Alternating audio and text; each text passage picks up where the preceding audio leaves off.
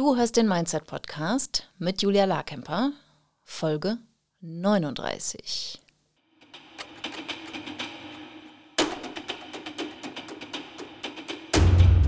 Willkommen zum Mindset Podcast. Hier lernst du, wie du dein Gehirn mehr zu deinem Vorteil einsetzt, souveräner mit Herausforderungen umgehst, in deiner Selbstständigkeit mehr Geld verdienst, produktiver arbeitest und dir letztlich das Leben erschaffst, das du wirklich leben willst. Ich bin deine Gastgeberin, zertifizierte Mindset- und Business Coach Julia Larkemper.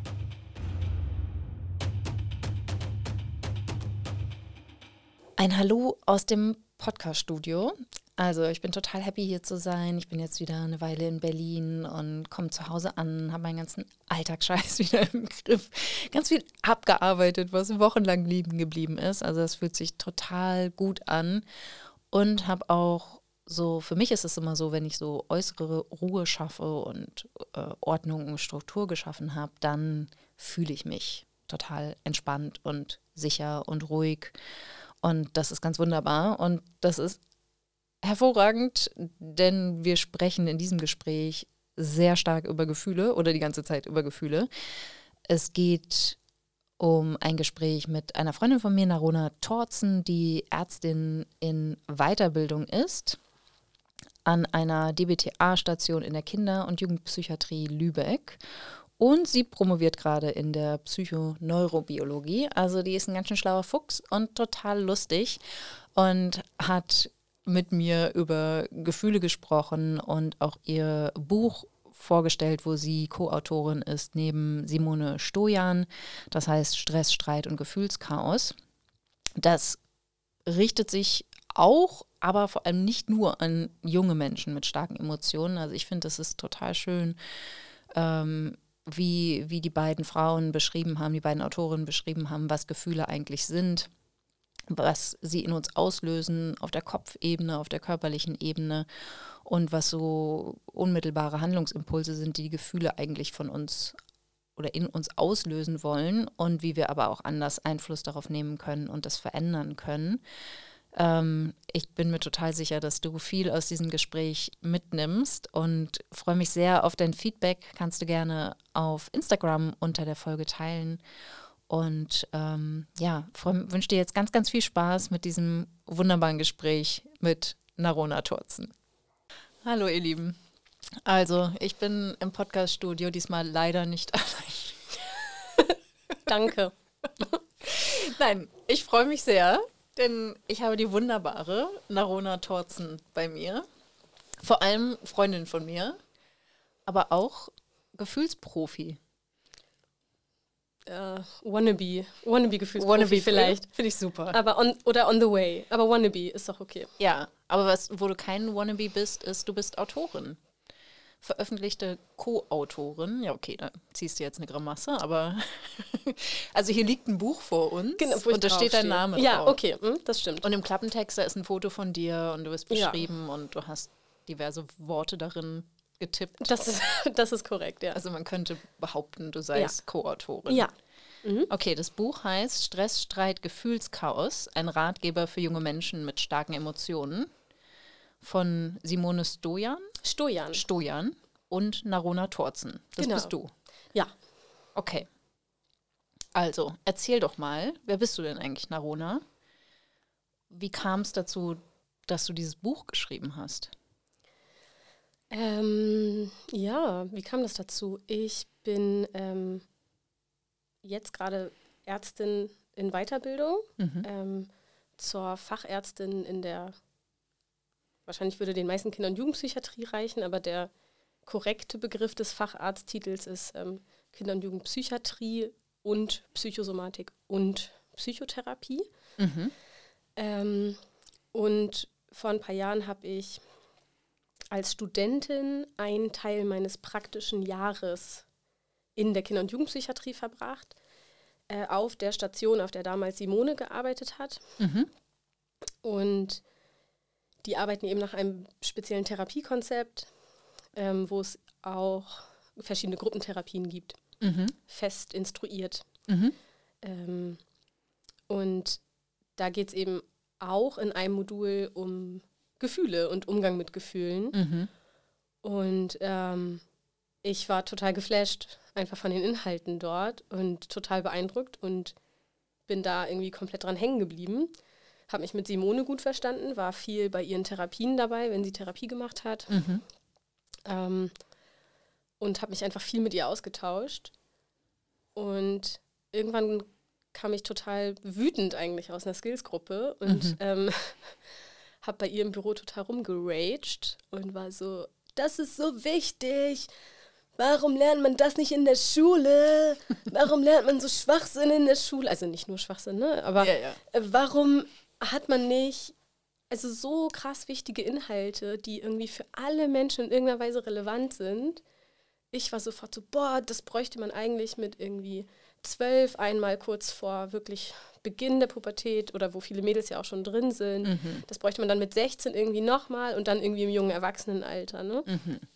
Ja, das würde, glaube ich, so krass den Umgang miteinander erleichtern und mit sich selber und Akzeptanz und oh mein Gott. und so war ich ungefähr drauf. Und äh, Simone war so, ja, hast du Bock, ein Buch zu schreiben? ich so, äh, klar. Ähm, und ja, der, also der Verlag hatte ähm, Christine von Auer, die in dieser Therapieform einfach unfassbar bewandert ist, mhm. ähm, hatte sie angefragt, ob sie dieses Buch oder ein Buch mit diesem Thema schreiben würde. Und äh, sie war halt busy, ähm, hat auch ein anderes, sehr, sehr wichtiges Buch geschrieben in der Zeit. Ja. Und hatte Simone gefragt. Und sie, Simone war, glaube ich, noch so ein bisschen in der Überlegungsphase. Und als wir uns dann kennengelernt haben, hat sie gesagt, okay, ich glaube, als Duo machen wir das. Wird das eine coole Sache. Ja, cool. Genau, und deshalb liegt da jetzt dieses Buch. Mega. Voll cool. Ich habe das Buch gelesen, ich finde es super. Weil ich das auch einfach spannend finde. Das sind ja eigentlich ziemlich komplexe Dinge. Ne? Gefühle ja. sind komplex. Und diffus. Und diffus. Und ihr habt einen Weg gefunden, das wirklich in einfachen Worten, verständlich für Teenager und damit auch verständlich für mich, weil ich habe manchmal das Gefühl, mein Gehirn ist Meins immer noch auch Teenager. 12, ja. Obwohl, also nicht immer. Nicht also, immer, Gott genau, genau. Aber manchmal so, okay. Aber ich liebe das so sehr und ich finde, das ist auch eine totale Kompetenz, komplexe Dinge einfach auf den Punkt zu bringen. Weil, also ich finde es leichter, komplexe Dinge schwierig zu beschreiben, aber es hilft halt so selten. Und das finde ich, habt ihr total schön gemacht in dem Buch. Danke dir. Und ich muss jetzt mal kurz nach meiner Lippenpflege kramen. Ja, und ich Deshalb muss raschelt das hier so ein bisschen. ich muss einmal kurz sagen, meine Stimme ist, glaube ich, eigentlich hoffentlich sonst ein bisschen cooler. Ich bin erkältet und höre mich auch so ganz schwer ins Mikro atmen. Ich hoffe, dass das für die Zuhörer später nicht zu nervig ist. Wäre ich zumindest erkältet und würde irgendwie cool heiser und so ein bisschen nach Whisky-Abend und so klingen, das wäre ja cool. Aber jetzt klinge ich nur nasal. Bin ja. ich ein bisschen enttäuscht. Ja, aber man kann nicht alles haben. Nee, ist auch ein bisschen schade, ne? Weil, aber ich meine, das löst jetzt Gefühle in dir aus, nicht cool zu sein. Ich finde das natürlich auch schade für mich. Ne? Ich hätte natürlich jetzt auch gerne auch gerne einen coolen cool, Gast. Ja, ja total. Mhm. Und bin jetzt auch ein bisschen enttäuscht, was ich eben gelernt habe, was ein Mischgefühl ist. Da kommen wir später auch nochmal drauf zu besprechen. Und vielleicht sind ja auch die ZuhörerInnen jetzt enttäuscht. Ja. Oder fühlen sich auf irgendeine Art und können jetzt auch während des Gesprächs und deiner Stimme lernen, damit umzugehen. Das ist ja. eigentlich wieder Übungsfeld. Genau. genau. Also lustig ist ja auch die Geschichte, wie wir uns kennengelernt haben. Ja. Willst du die erzählen? Oder? Ich kann ja mal probieren und du kannst dann erzählen, wie es wirklich war. Okay, weil ich die absolute Wahrheit habe. Ne? Genau. Eine der Grundannahmen der DBT. Es gibt keine absolute Wahrheit.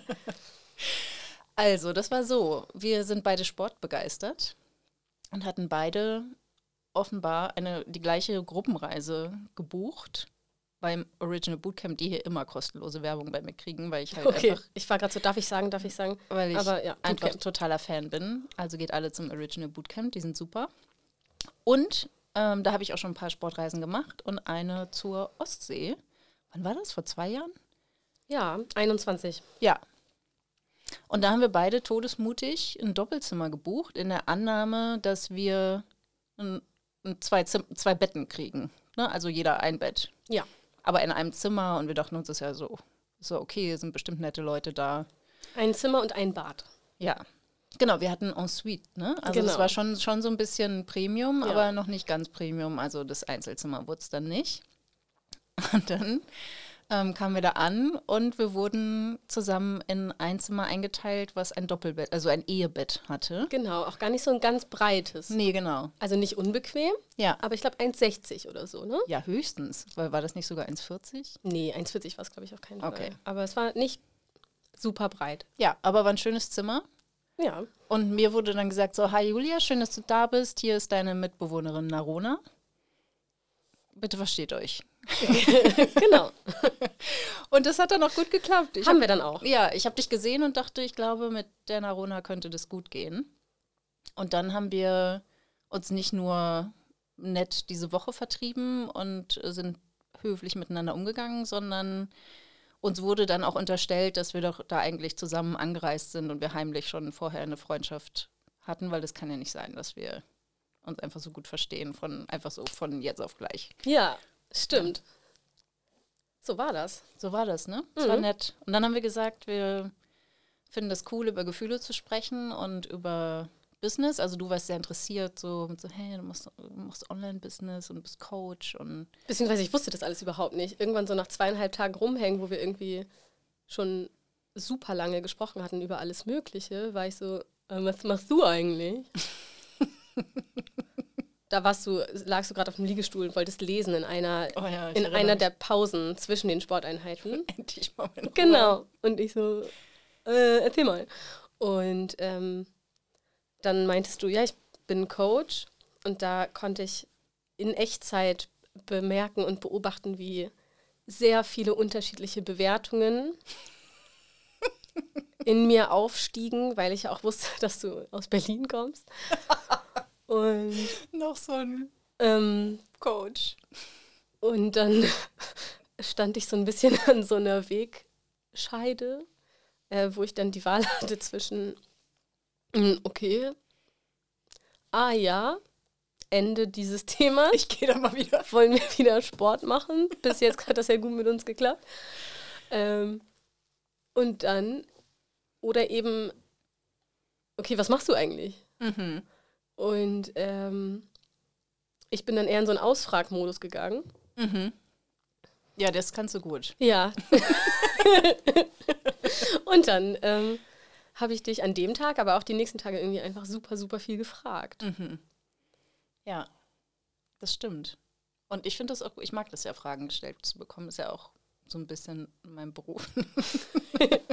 aber ich ich stelle auch viele Fragen, aber ja, also, und das genau, es hat dann zu so einem anderen gegenseitigen Interesse noch geführt, ne? dass wir da andere Themen dann noch mit einbezogen haben. Und ich finde es total schön, dass du das sagst, dass wir da erst nach zweieinhalb Tagen drauf gekommen sind, weil ich immer den Eindruck habe, ich presche mit meiner Tätigkeit und meinem Unternehmen immer sofort vor. Und ne, also ich fühle mich so identifiziert mit dem, dass ich das gerade ganz beruhigend finde, dass ich das nicht sofort auf den Tisch geknallt habe.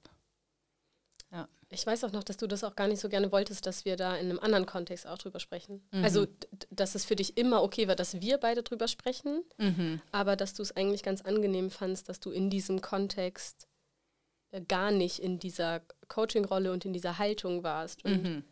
ähm, das war eh auch ja eine total interessante Reise. Also, du hast das ja beeindruckenderweise überhaupt nicht persönlich genommen, als ich gegen Ende der Reise oder als wir das ja, ich glaube gegen Ende der Reise oder als wir danach irgendwann telefoniert haben, dir erzählt habe, dass diese Reise für mich ja auch so ein bisschen die Rehabilitation der mittelalten Frau Also ich fand einfach nur diese Bezeichnung War. so schwierig.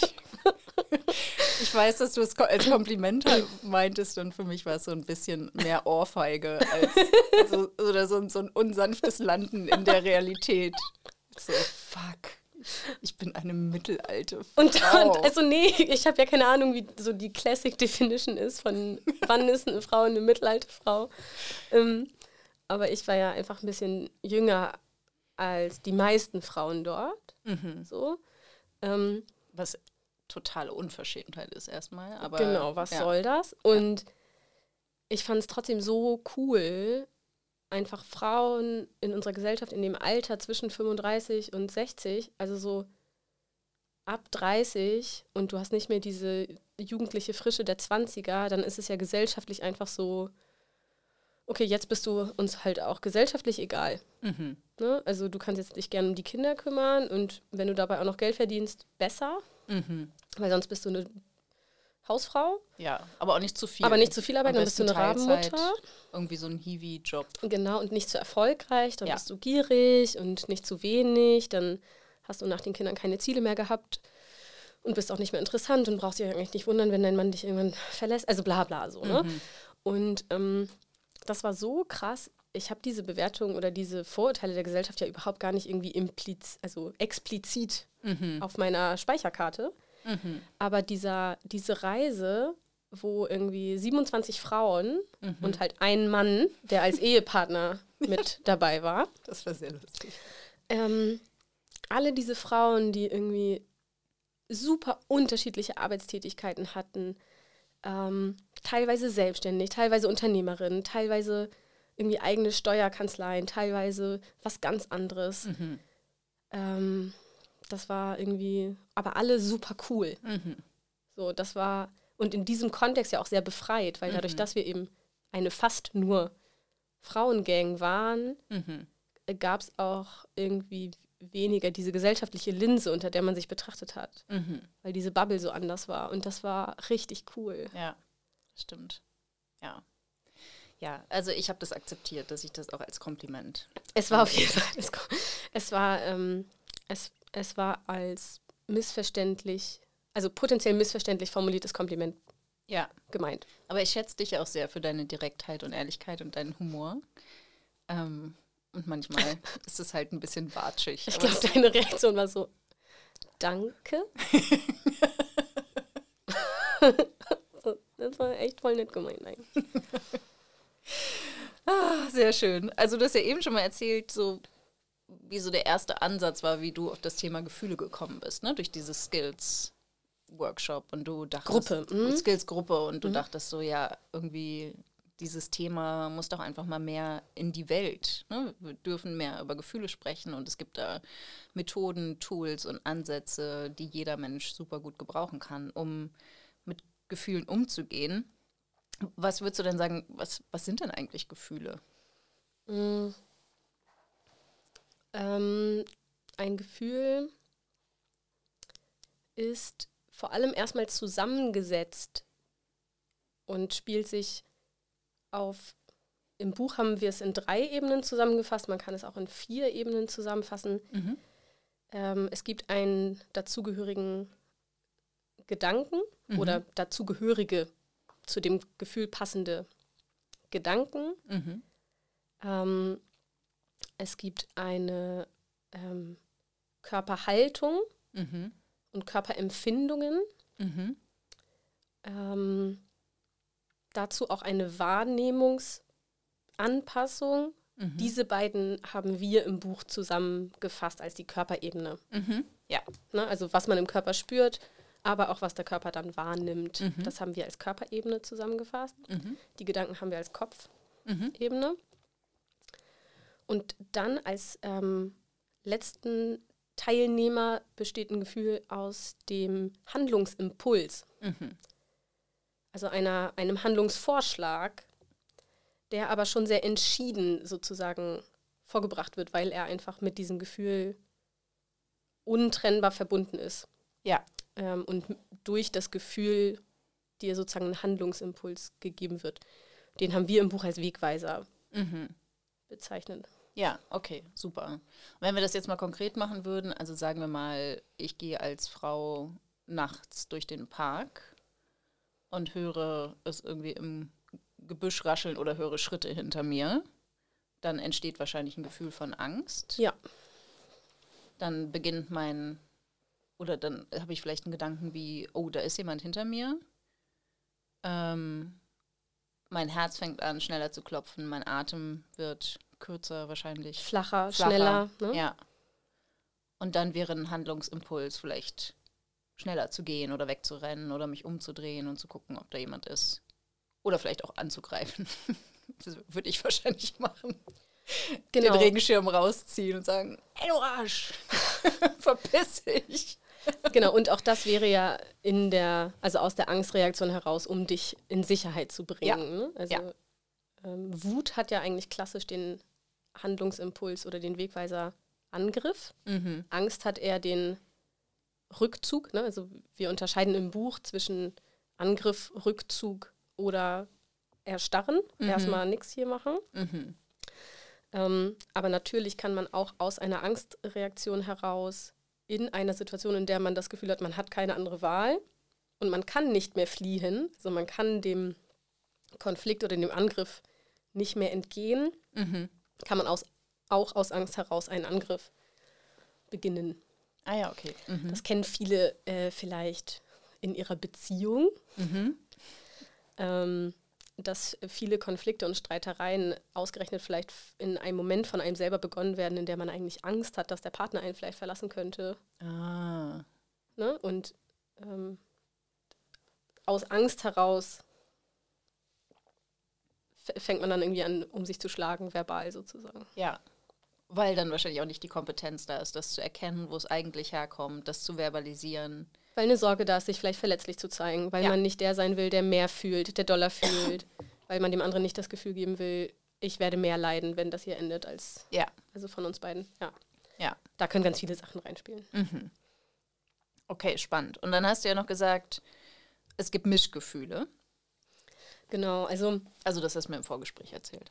ähm, ja, das mit den Gefühlen, also diese ganzen Gefühlsbezeichnungen, das ist gar nicht so, gar nicht so ganz einfach alles, ne? weil, ähm, weil es da viele verschiedene Meinungen und Ideen gibt und auch äh, die Wissenschaft einfach da verschiedene Ideen hat und ähm, wir arbeiten mit dem, den Begriffen, äh, mit denen sich einfach viele, auf die sich viele einigen können, sag Mhm. ich mal. Ja. Ähm, dass wir Grundgefühle unterscheiden, Mhm. die so ein bisschen sowas sind wie Grundfarben. Mhm. Und ähm, das sind gar nicht so viele. Mhm. Also äh, Grundgefühle, wir arbeiten im Buch mit sieben. Es gibt manche, die sagen, es gibt acht. Also die, auf die sich die meisten einigen konnten, sind Angst, Ekel, Freude, Mhm. Liebe, Mhm. Scham, Traurigkeit und Wut. Mhm. Ähm, und manche sagen, ja, gehört noch Überraschung dazu oder nicht? Mhm. Wir haben es jetzt nicht mit ins Buch genommen, weil die meisten Leute wenig Probleme in ihrem Zwischenmenschlichen haben, weil sie immer so überrascht sind. Ja. Ähm, sondern also da geht es dann einfach oft um andere Gefühle, deshalb haben wir das nicht mit reingenommen. Ja. Ähm, und diese Grundgefühle sind ähm, so die These auf der ganzen Welt universal. Mhm. Also alle Menschen können, also haben diese Gefühle. Mhm. Natürlich gibt es ähm, psychiatrische Zustände, in denen man Gefühle nicht äh, spüren kann oder es gibt andere äh, Zustände, die dazu führen, dass man vielleicht keine Gefühle wahrnimmt. Ähm, aber der normale Durchschnittsmensch, sozusagen in der Gauss-Verteilung, der kann diese Gefühle unterscheiden. Was ist die Gauss-Verteilung? Ähm, ja, das ist ja sozusagen diese statistische Kurve, diese Normalverteilung. Ne? Okay. Und ja, okay. die Mhm. meisten Menschen befinden sich ja unter, also in dieser Kurve. Ja, okay. Und zwar eher im Mittelteil. mhm. So, ähm, genau. Und ja, das sind die Grundgefühle, also die man auch anhand von Mimik äh, auf der ganzen Welt auch erkennen kann. Mhm. Ne? Also das sind ja, gibt ja, gibt's ja manchmal diese Werbung, ne? Mhm. Und das sind eben Gefühle, die man in Reihenform auch so benennen kann. Mhm. Ne? Man sieht ein Foto, okay, die Person hat Angst, die Ja. Person ist traurig, die Person ist glücklich. Ähm, so. Ja. Ne? Mm, Mischgefühle. Und Mischgefühle. Ähm, es gibt ja einfach noch ganz viele andere Gefühle, die wir jetzt noch nicht benannt haben, aber die Mhm. jeder kennt. Mhm. Und die sind eben zusammengesetzt aus zwei oder manchmal auch noch mehr Gefühlen dieser Grundgefühle. Ja, das ist dann wie beim Farbkasten, dass man blau und rot zusammenmischt und lila bekommt. Genau, zum Beispiel. Ja. Ja. Und wir hatten eben über Enttäuschung gesprochen und da hattest du gesagt, so, oh, das ist ja ein Mischgefühl. Genau. Ich glaube, benannt hatten wir es aber bei Eifersucht, weil es da so deutlich wird mit diesen unterschiedlichen Erzähl. Handlungsimpulsen. Ne? Mhm. Ähm, und das war auch das war der Moment, wo ich dachte, what, Gefühle, krass, mhm. das muss man wissen. Mhm. Also beziehungsweise warum weiß man es nicht. Ähm, Eifersucht ist ein zusammengesetztes Gefühl, was für die meisten Leute aus Angst, mhm. ne, Angst, etwas zu verlieren, mhm. ähm, beziehungsweise, wenn man es jetzt ganz korrekt nimmt, ist es bei Eifersucht die Angst, dass etwas, was man von einer Person gerne hätte, eine andere Person bekommt mhm. und nicht man selber. Ja. Ähm, also Angst vor Verlust sozusagen und Wut darüber. Mhm. Mhm. Und Angst und Wut haben, wie wir ja gerade eben schon besprochen haben, zwei sehr gegensätzliche mhm. Handlungsimpulse. Mhm. Und ähm, Angst vor Verlust kann ja auch dazu führen, dass ich mich sehr konform verhalte, der anderen Person irgendwie das gerne zeigen möchte, dass es mit mir super schön ist und dass es sich lohnt, bei mir zu bleiben und dass es nicht gut wäre, die vielleicht existierende, aber vielleicht auch nur in meinem Kopf mhm. existierende andere Person ähm, bitte nicht zu wählen, sondern mich. Mhm. Und dazu kann Angst führen. Mhm. Und gleichzeitig kann Wut aber auch dazu führen, dass ich genau das mache.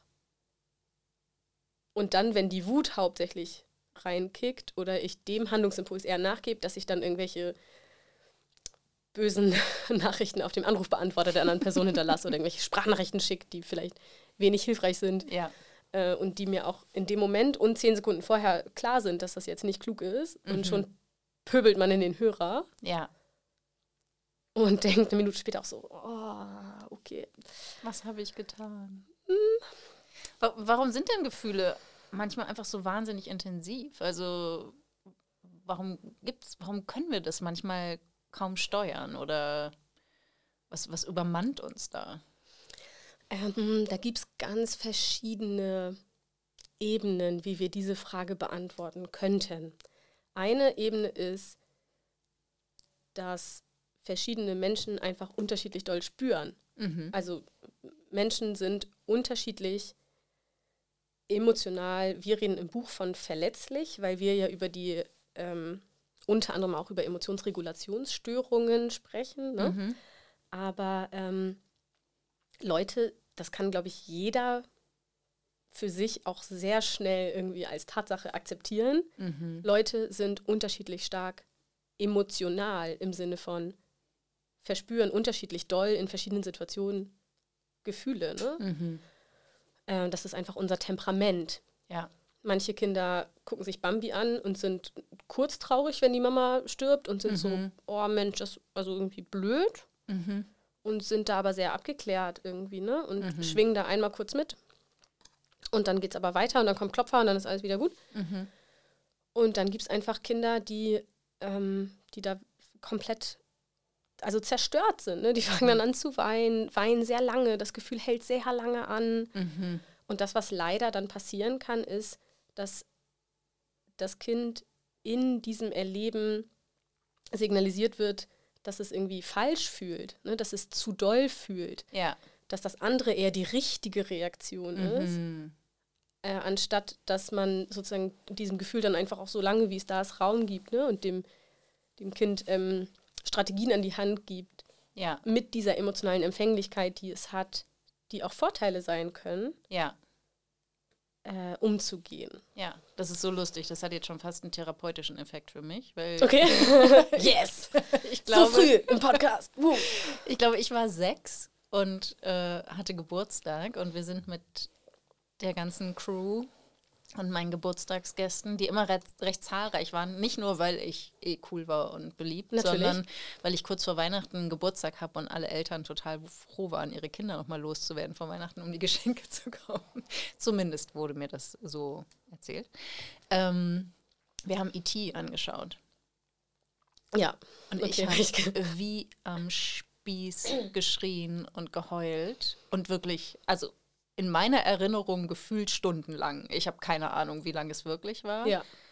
Und meine Eltern waren, glaube ich, nicht brillant darin, mich darin aufzufangen, weil ich weiß noch, dass sie sich über mich lustig gemacht haben. Also ich glaube auch, dass es so ein liebevolles, so, ach Gott, das war jetzt wohl doch ein bisschen doller, als wir dachten.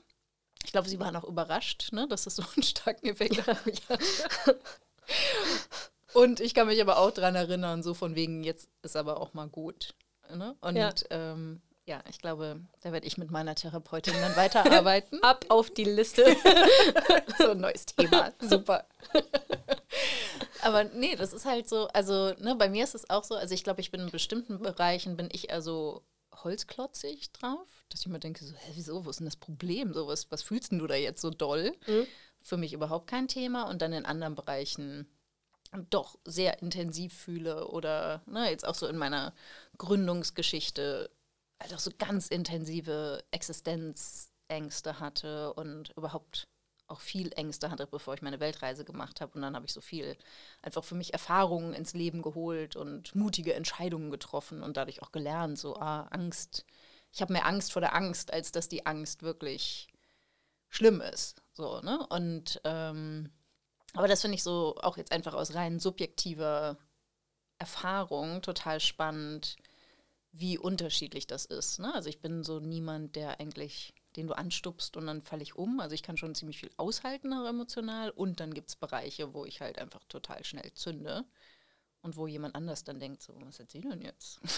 Und damit leitest du eigentlich schon über zu der zweiten, also zu, wie gesagt, ich, ich glaube, es gibt viele Möglichkeiten, diese Frage zu beantworten, aber die eine ist unser grundlegendes Temperament.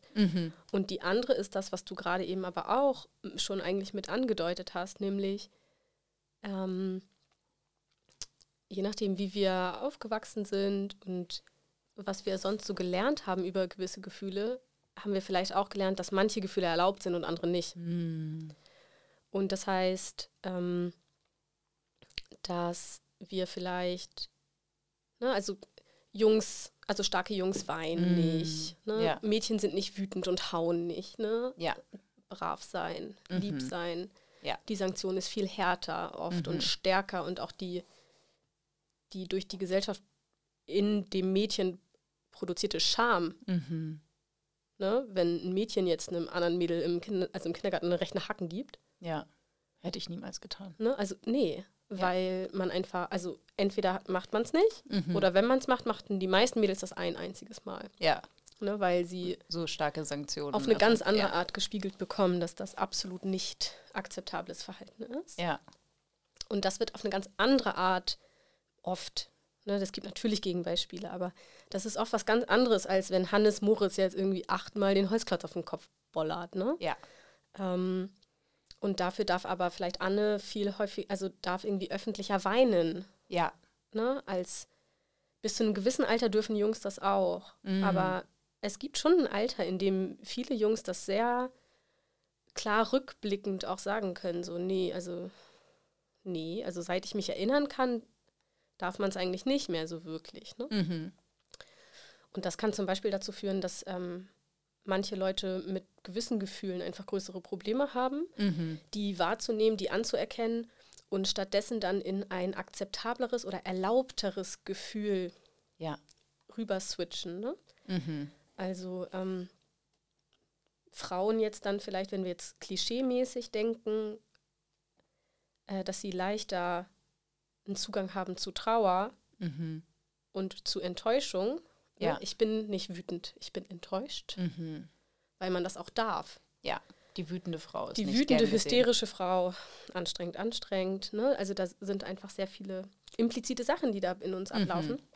Und viele Männer haben ähm, einen deutlicheren Zugang zu ihrer Wut, Mhm.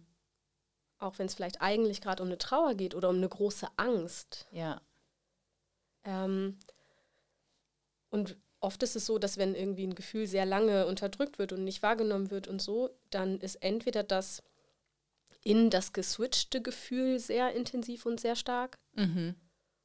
Oder aber auch, wenn dann irgendwann der Punkt kommt, an dem sozusagen dieser Gefühlswasserball nicht mehr unter Wasser gedrückt werden kann, weil er einem abrutscht, Mhm. dass der einem dann mit voller Wucht in die Fresse Mhm. springt. Ne? ja, Oder wem anders. ja, Das kann, kann auch kann passieren. auch passieren. Ähm, und ähm, Entschuldigung, die Wortwahl. Aber also Nein, genau. Also das sind auch Faktoren, die dazu beitragen können, dass Gefühle sehr intensiv gefühlt werden. Was auch dazu beitragen kann, sind andere Anfälligkeitsfaktoren. Ne? Also äh, man hat vielleicht schlecht geschlafen, man hat schlecht gegessen, Hunger, Hunger, ganz schlimm. hangry. Ja. Äh, man ist betrunken. Mhm. Ne? Ähm, oh Gott. Also, da, geht, da geht gleich sofort so ein Ordner im Gehirn auf an peinlichen Situationen. Ja, also ich, ich glaube, äh, also ich rede jetzt ja nur von einer Freundin, aber ähm, jeder kennt ja bestimmt irgendeine Freundin, die dann irgendwie ganz doll auf irgendeiner Party dann angefangen hat zu weinen. Ja. Oder auch wütend zu Unkontrolliert. Ja. Genau. Oder die wirklich dann halt auch mal ein Glas an die Wand schmeißt. Mhm. So, ne? ähm, und ich sage jetzt ja nicht, dass das allen passiert, aber viele, viele Leute kennen irgendeine Version hiervon. Mhm. Ähm, das sind auch alles Faktoren, die dazu beitragen können, dass ein Gefühl sehr stark, mhm. sehr stark wird. Ja, sehr spannend. Ist es denn schlimm, starke Gefühle zu haben? Ähm, nee. Ja, okay. Ja. Er erzähl mir mehr. Okay. Ende. Ähm, das war auch eine schlecht gestellte Frage. Nein. Also, ähm, natürlich sind starke Gefühle nicht immer angenehm mhm. für die Person, die sie empfindet. Also, mhm. ich finde schon, dass wir unterscheiden müssen zwischen, ist das immer angenehm? Nö. Ja. Mhm. Also, nee. Mhm. Ähm, ist es per se gefährlich? Nein. Ja. Also, das, was Gefühle gefährlich in Anführungsstrichen macht, ist nicht das Gefühl an sich zu haben, mhm. sondern wie wir dann damit umgehen. Ne? Also ähm, wenn ich in einer Beziehung zum Beispiel oder in einer Freundschaft große Probleme damit habe, ähm, irgendwie Grenzen zu setzen, wenn ich irgendwie so und so oft vielleicht versetzt worden bin mhm. und meine Wut angemessen auszudrücken, dann kann es dazu führen, dass ich zehnmal nicht sage mhm. und entweder flippe ich irgendwann aus oder ich breche einen Streit wegen eines anderen Themas irgendwie vom Zaun, weil ich es nicht hinkriege, über das eigentliche, über das Thema, eigentliche Thema ja. zu sprechen. Mhm. Oder aber ich nehme eine Bagatelle als Anlass, diese Freundschaft auslaufen zu lassen. Ne? Ja, und dann den Konflikt komplett zu vermeiden. Und zu vermeiden. Mhm. Und ähm, hier sind wir jetzt ja dann auf der eher, also zwar belastenden, aber trotzdem psychisch gesunden Ebene unterwegs. Mhm. Ähm, und hier ist es ja nicht gefährlich im Sinne von, dass es für uns lebensbedrohlich ist, mhm. aber ähm, es gefährdet natürlich unsere, also in dieser, der Umgang mit Gefühlen in dieser Form kann natürlich unsere Lebensqualität beeinflussen. Ne? Mhm. Ne? Ähm, und wenn wir uns dann aber in dem, diesem breiten, breiten Spektrum, wo irgendwo an dem einen Ende komplett gesunde Menschen, weiß ich gar nicht, ob es die gibt, ne? aber mhm. wenn wir dieses Spektrum nehmen, komplett gesunde Menschen, psychisch sehr kranke oder sehr belastete Menschen, auf der anderen Seite irgendwo in diesem Spektrum kommen wir dann natürlich in einen Bereich, wo nicht das starke Gefühl an sich, aber der Umgang mit einem starken Gefühl oder auch bei einer schweren Depression die innere Leere, die viele empfinden mhm. und unter der sie massiv leiden, ja. nichts mehr zu fühlen, mhm. nichts zu spüren über einen sehr langen Zeitraum. Dass das alles Faktoren sein können, die dann zu sehr destruktiven Verhalten führen. Ja. Und dann kann es für einen selber gefährlich werden und natürlich können Aggressionsstörungen, mhm. in denen Menschen in ihrem Leben Erfahrungen gemacht haben und dazu vielleicht auch noch psychiatrische äh, Krankheitsbilder haben oder einen Drogenkonsum haben mhm. oder all das gleichzeitig, wie auch immer, ne? egal in welcher Kombi. Ähm, wenn all diese Sachen dazu führen, dass Menschen ihre, ihre Impulse, also diese Handlungsimpulse, nicht kontrollieren und reflektieren können und man wirklich jemanden dann verprügelt, mhm. ne, angreift, absticht, also was auch immer, ne? Ja. Dann wird es natürlich ähm, auf der realen Ebene gefährlich. Ja, oder dass es autoaggressiv ist und du dir selber ja. irgendwas antust. Genau, ja. genau. Ja. Und ich finde es ganz wichtig, da für sich klar zu machen, in unserem Kopf denken wir dann ganz oft, das Gefühl ist das Problem, ne? Mhm. Weil das Gefühl uns ja den Handlungsimpuls vorschlägt. Mhm. Aber das, was das Problem ist, ist, dass er umgesetzt wird oder wie er umgesetzt wird. Ja. Es ist nicht das Gefühl an sich. Ja. Genau, ne, weil das ist auch, das ist dann auch, ich glaube, das ist auch einfach, weil wir so wenig über Gefühle sprechen und auch gar nicht die Kompetenz, also ich habe die Kompetenz als Erwachsene erlernt und ich glaube, ich bin immer noch so vielleicht in der ersten Klasse oder so. also ich würde mich noch nicht wahnsinnig kompetent als wahnsinnig kompetent bezeichnen, aber so dieses selbst zu erkennen, so, ah, ich bin gerade wütend und darunter liegt aber auch eine Trauer, weil ich vielleicht was nicht bekommen habe, was ich erwartet habe oder weil sich was nicht so entwickelt hat, wie, wie ich das ähm, vorhatte oder keine Ahnung, weil irgendeine Person was gesagt hat, was mich halt einfach triggert. Also ich weiß noch, vor ein paar Jahren hat das einfach total lange gedauert, bis ich verstanden habe, alleine was in mir gerade los ist und dann aber auch natürlich ähm, dem Worte zu geben ne? und zu sagen, hey, ich merke gerade, ich bin total wütend, als du das gesagt hast, das hat mich erinnert an das und das oder das hat das und das Gefühl in mir ausgelöst. Inzwischen kann ich das und kann das vielleicht auch nicht sofort, aber oft halt sehr viel schneller. Also ich brauche dann vielleicht fünf Minuten. Also ich, ähm, ich kann mich an eine Situation erinnern, wo ich ein Freund von mir beim Joggen was erzählt hat, was mich total tief berührt hat und was war auch so, so für mich so offensichtlich war, äh, dass das jetzt irgendwie was ganz Elementares ist, also gesellschaftlich gesehen, und, oder es, es, ging halt ums Sterben, so, ne? Und, und dann hat er so gar nichts dazu gesagt. Wir sind halt so weiter gejoggt und nichts gesagt. Und ich dachte, was für ein Arsch, ja? Zumal der auch jemand ist, der mir oft spiegelt, so, naja, Julia, bist ja jetzt auch nicht so die Nahbarste und so. Und dann war ich halt irgendwann so, jetzt pass mal auf. Warum ich, und dann habe ich das aber auch, ne, so habe ich schon was dazugelernt, habe das dann so formuliert und meinte, mich wundert das total, dass du gar nichts dazu sagst, was ich gerade geteilt habe. Und mich macht das auch ein bisschen wütend.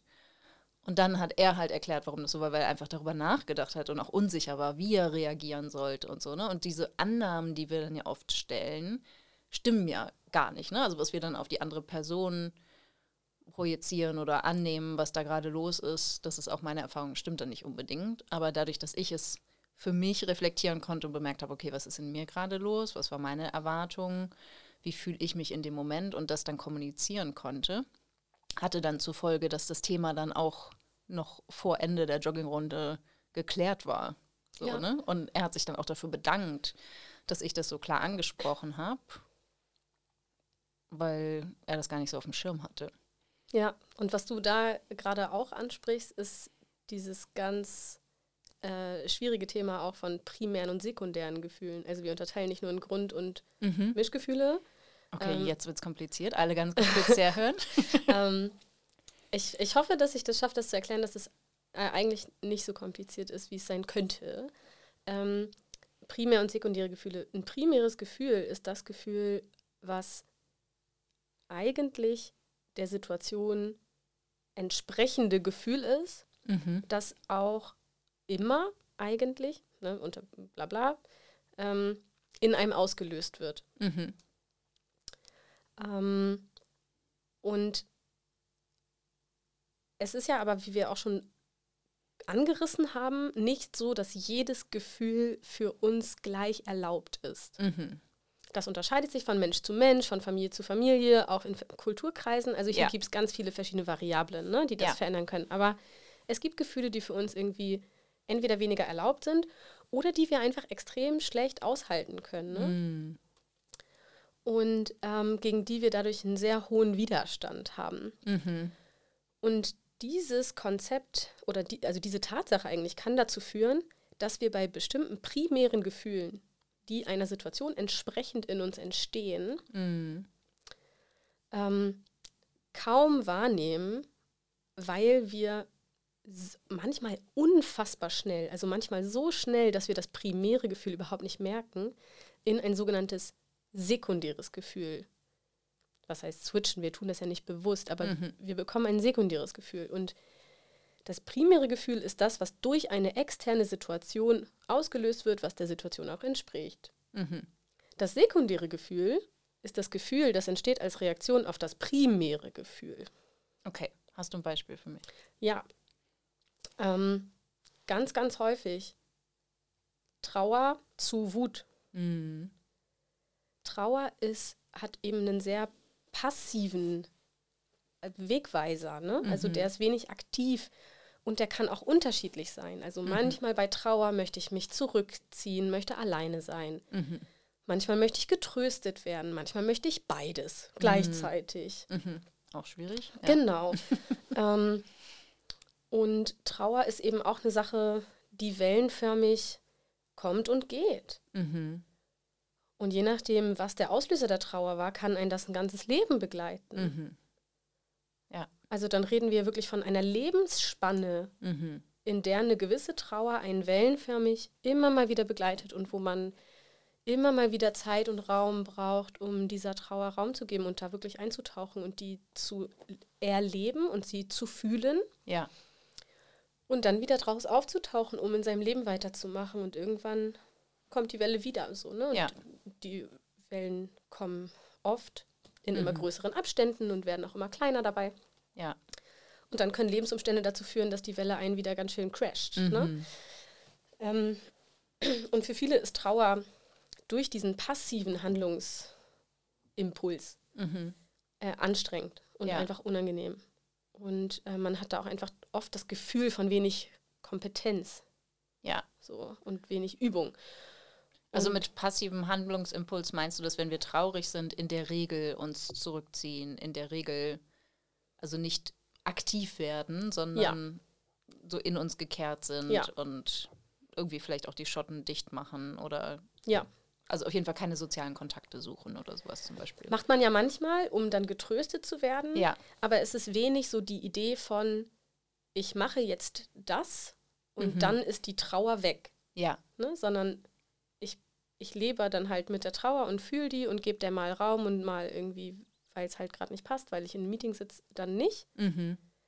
Ähm, aber es ist natürlich was anderes als irgendwie Angst, die einen sehr klaren Impuls hat von renn weg. Mhm. Und wenn man dann weggerannt ist und sich in Sicherheit gebracht hat, dann ist nach ein paar Minuten der Körper auch wieder am Start und das Gefühl dann auch weg und dann okay, natürlich kann man auch hinterher noch eine Schockreaktion bekommen und so weiter und so fort. Also da gibt es jetzt ja dann wieder tausend Möglichkeiten. Mhm.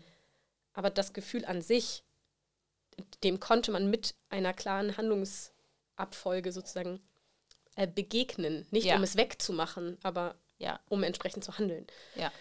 Und das ist bei Trauer eben für viele nicht so ganz klar und auch unangenehm und schwierig. Und Mhm. ähm, deshalb ist für viele, das stimmt natürlich nicht, ne? immer ist immer falsch und nie ist nie richtig, Mhm. aber ähm, in der Therapie arbeiten wir oft mit dem Satz, dass wir Wut heu also eigentlich immer erstmal als sekundäres Gefühl betrachten. Mhm. Nicht, weil es immer ein sekundäres Gefühl ist, Mhm. aber weil man einfach sonst Gefahr läuft, das primäre Gefühl darunter nicht wahrzunehmen, wenn man einfach sehr schnell sagt, alles klar, die Wut ist da ja auch angemessen, Wut war das primäre Gefühl, okay, wir gucken uns an, wie man damit dann umgehen kann, Mhm. weil es ganz, ganz, ganz, ganz häufig einen unglaublich schnellen Wechsel gibt, sodass das primäre Gefühl wirklich nicht wahrgenommen wird Ja, zur Wut. ja. Anderes Beispiel, ähm, was vielleicht für viele auch ein schwierigeres Thema sein könnte, also hier schon mal eine, ne, vielleicht jetzt ein bisschen auf sich achten und irgendwie mal gucken, wie es einem so geht und ob man eine Pause braucht und so. Ähm, Ohnmacht. Mhm. Ohnmacht und Hilflosigkeit. Ne? Ja, Ähm, unglaublich schwieriges Gefühl für uns Menschen. ja, Mögen wir überhaupt nicht. ja. Ähm, und da macht das Gehirn für, bei vielen ne- so eine erstmal ganz komisch wirkende Sache, Mhm. dass wir uns manchmal für Dinge schuldig fühlen, für die wir überhaupt nichts können, Mhm. weil uns die Schuld ein bisschen mehr die Illusion von Kontrolle gibt, Ach, spannend. Ja, als die echte Hilflosigkeit von ich konnte das nicht verändern. Mhm. Oder ich weiß es einfach nicht, wie es geht oder Ja, so. genau. Ne? Ich denke das jetzt gerade so im unternehmerischen oder selbstständigen Kontext. Ich glaube, das, was ich als Existenzangst bezeichne, ist tatsächlich ein Gefühl von Ohnmacht und Hilflosigkeit. Ach, und gar nicht die Angst? Ja, Interessant. Okay. ne? mhm. also ich, oder es ist dann wahrscheinlich auch ma mal ne, eine Angst, aber eigentlich ist es ich weiß nicht, wie ich das gelöst kriege. Ne, ich weiß nicht, wo das Geld herkommen soll. Ich weiß nicht, wo die Kunden herkommen sollen. In meiner Wahrnehmung mache ich doch schon alles und mache alles richtig und ich arbeite vielleicht auch ganz viele Stunden und ich lege ganz viel Engagement da rein und es funktioniert einfach nicht. Ne, und das so, also da, wenn ich mich an, an die Situation erinnere, wo ich halt so wirklich so am absoluten Rock Bottom war und kurz davor war, meine Selbstständigkeit hinzuschmeißen, das waren Ohnmachtsgefühle. Dieses ist so, egal was ich tue, egal was ich versuche, es funktioniert einfach nicht. Es bringt mich nicht dahin, wo ich hin will und jetzt bin ich am Ende meines Lateins. Ergo, ich muss jetzt aufhören. Ne, bis, bei mir hat es meistens auch mit Müdigkeit zu tun, ne, wenn ich dann wirklich in so einem Erschöpfungszustand bin dass ich dann irgendwann gelernt habe, so, ah, okay, wäre vielleicht gut, jetzt erstmal eine Nacht darüber zu schlafen und dann morgen früh nochmal die Situation anzuschauen. Und dann habe ich auch wieder ein anderes Gefühl gehabt, vielleicht eine Hoffnung oder ähm, was ist das Gegenteil von der Hilflosigkeit? Eine echte gibt es, glaube ich, eigentlich, also so eine offizielle ist gar nicht so einfach, mhm. aber jetzt so aus der Hüfte würde ich sagen, ein Selbstwirksamkeitserleben. Ne? Ja, also ein Kompetenzerleben. Und genau, und bei mir war es teilweise auch so Eine Selbstwirksamkeitserwartung nennt man das, ne? ja. wenn man das Gefühl hat, man kann seine Umwelt verändern und man kann auch sehr schwierige Situationen aus eigener Kraft heraus und eigenen Kompetenzen und eigenen Ressourcen heraus meistern. Ja. Ich wollte dich nicht unterbrechen, Entschuldigung. Ja, ja. okay, wow. Weiß ich Bescheid. nee, ich glaube, bei mir geht es auch so hin, also was mir geholfen hat, war irgendwann mich hinzugeben, im, in dem Sinne, dass ich quasi mein Schicksal akzeptiere oder meinen Weg akzeptiere und sage, okay, aber diese, diese Lektion ist ja offenbar gerade für mich da, um die zu lernen. Was passiert denn, wenn ich die akzeptiere und sage, ich habe es nicht schwerer als andere, sondern es ist genau richtig schwer und es gehört dazu. Und dieses Ohnmachtsgefühl ist auch okay zu erleben. Und das hat mich dann wieder hingebracht zu einer teilweise auch trotzigen oder rebellischen Haltung zu sagen, so, ey, ihr Fucker, egal wer hier jetzt irgendwie das Universum darstellt oder keine Ahnung, ob es jetzt irgendwelche Spiritual Guides gibt oder nicht oder Gott oder das Universum oder keine Ahnung, wer jetzt hier dafür zuständig ist, dass ich diese Scheiße erlebe. Ihr könnt mich alle mal total am Arsch lecken, weil ich bin viel stärker als ihr alle und ich höre nicht auf, bis, ich's, ähm, bis ich das gelöst habe. Also da ist dann auch so was Trotziges, was ich glaub, vielleicht auch drüber legt, ne? was dann so diese Ohnmacht wegdrückt oder die Hilflosigkeit, weil das zu schmerzhaft ist, das zu erleben. Da habe ich halt so eine Macherin und sowas, sowas Trotziges, die dann sagt so, okay, jetzt erst recht. Und so wirklich so, das ist jetzt alles, was ihr mir bietet, ganz ehrlich. Come on, das, bring it on. Genau, das kriege ich jetzt auch noch gelöst. Ja. Das war für mich hilfreich, da rauszukommen, aber dieses, also das muss ich sagen, waren so die schlimmsten Gefühle ever. Ist diese Ohnmacht, weil du siehst ja, du siehst ja keine Lösung. Du bist einfach nur echt am Ende deines Lateins. Und es hat keinen Handlungsimpuls. Ja. Ohnmacht und Hilflosigkeit hat keinen Handlungsimpuls. Ja. Ne? Und das ist einfach für uns ganz schwer zu ertragen. Bei mir sind, während du das erzählt hast, super viele Sachen dazu eingefallen. Soll ich die einmal so ein bisschen Absolut. durchgehen? Weil ganz viele dieser Menschen, die jetzt zuhören, das auch kennen. Okay. Ich weiß natürlich nicht, wie gut ich das jetzt ähm, irgendwie als angestellte Ärztin auf so das Unternehmertum das schauen wir dann mal. bringen kann, aber einfach Sachen, die mir eingefallen sind zu dem, mhm. was du gesagt hast. Erstens, Kinder, ne? Da kriegen wir das komischerweise hin, zu sagen, oh, du bist aber irgendwie super, super maulig gerade, ne? Mm. Also, oh, das ist total blöd. Hast du Hunger? Mhm. Ne? Also nicht, wenn man das jetzt versucht, ähm, sag ich mal, emotional konstruktiv zu machen, dann sagt man ja nicht, hör auf zu heulen, mhm. du bist nur traurig, weil du Hunger hast, Banane, jetzt Schnauze. So, ne? mhm. ne? so macht man es natürlich auf gar keinen Fall. Ja. Aber irgendwie hat man, finde ich, bei Kindern eine ganz andere Idee von emotionaler Anfälligkeit und Dinge, ja. die dazu beitragen können. Und man hat irgendwie ein viel größeres Selbstverständnis zu sagen, oh, take a nap, mhm. ne? trink hier nochmal einen Schluck, ist da nochmal ein Schluck, ist deine Windel nass, okay, ja. so. Das ne? ist ja auch erstmal so zurück zu den Basics und zu sagen, okay, lass uns doch erstmal überprüfen, was an den Basics vielleicht nicht stimmt. Genau. und also das finde ich irgendwie ganz interessant, ne, dass man Ja. das hat. Ähm, dann mögliche Wege aus der Ohnmacht. Mhm. Ähm, ja, Wut kann eins sein. Mhm. Ne? Also entweder äh, der scheiß Bankvertreter, der mir das Geld nicht leihen will, oder das Universum, das ist mir keine reichen Eltern, die mir das einfach finanzieren können, oder die blöden Kunden, warum kaufen die das denn nicht? Das ist das perfekte Produkt, die Ja. brauchen das, warum checken die das denn nicht?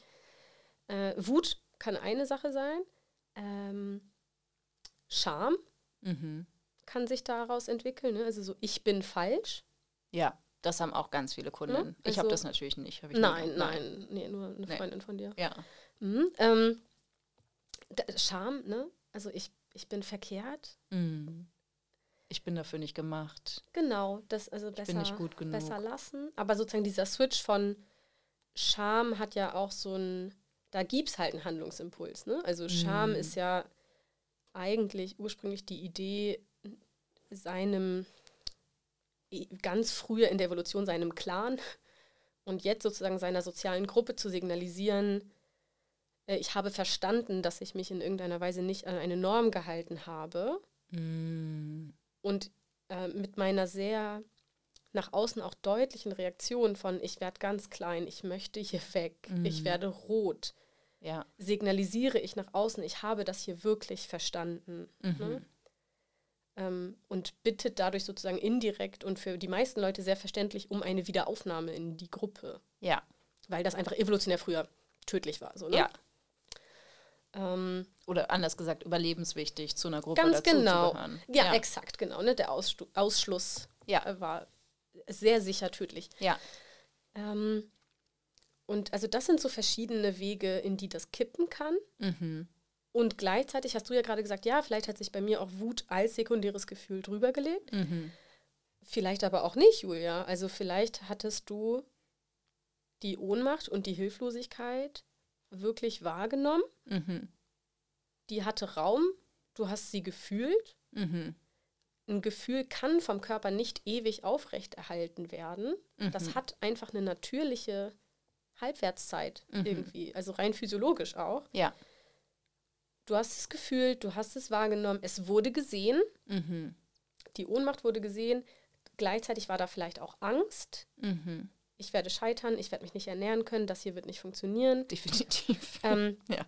Diese Angst hat vielleicht auch Raum bekommen, Mhm. wurde gesehen, wurde wahrgenommen Mhm. und musste deshalb nicht wie so ein Störenfried immer lauter an deine verkackte Tür klopfen, um wahrgenommen zu werden. Ja. Sondern es wurde wahrgenommen, konnte dadurch für eine Zeit ruhen Mhm.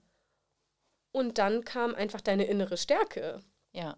und die Macherin. Mhm. Gar nicht als trotzige Wutreaktion, sondern als, okay, alles klar, ähm, was kann ich denn tun? Ja. Ne? Einfach, dass du wieder in einem handlungsfähigen Zustand warst. Mhm. Ja.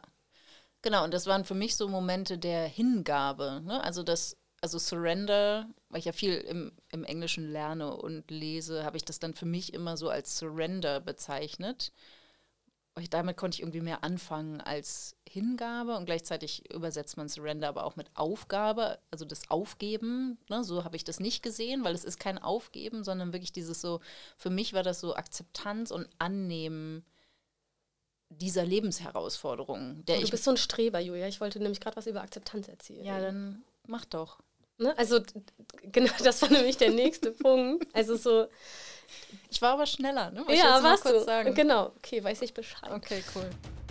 Wenn dir dieser Podcast gefällt, willst du meine Mindset-Impulse als Newsletter nicht verpassen.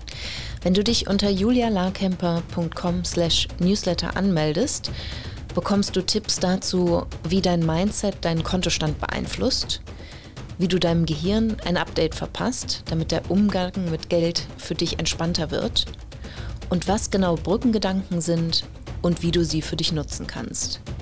Du bekommst jede Woche frische Mindset-Tipps, um aus deinen Gewohnheiten auszubrechen und dir bewusst und aktiv ein Leben mit weniger Stress und mehr Geld aufzubauen.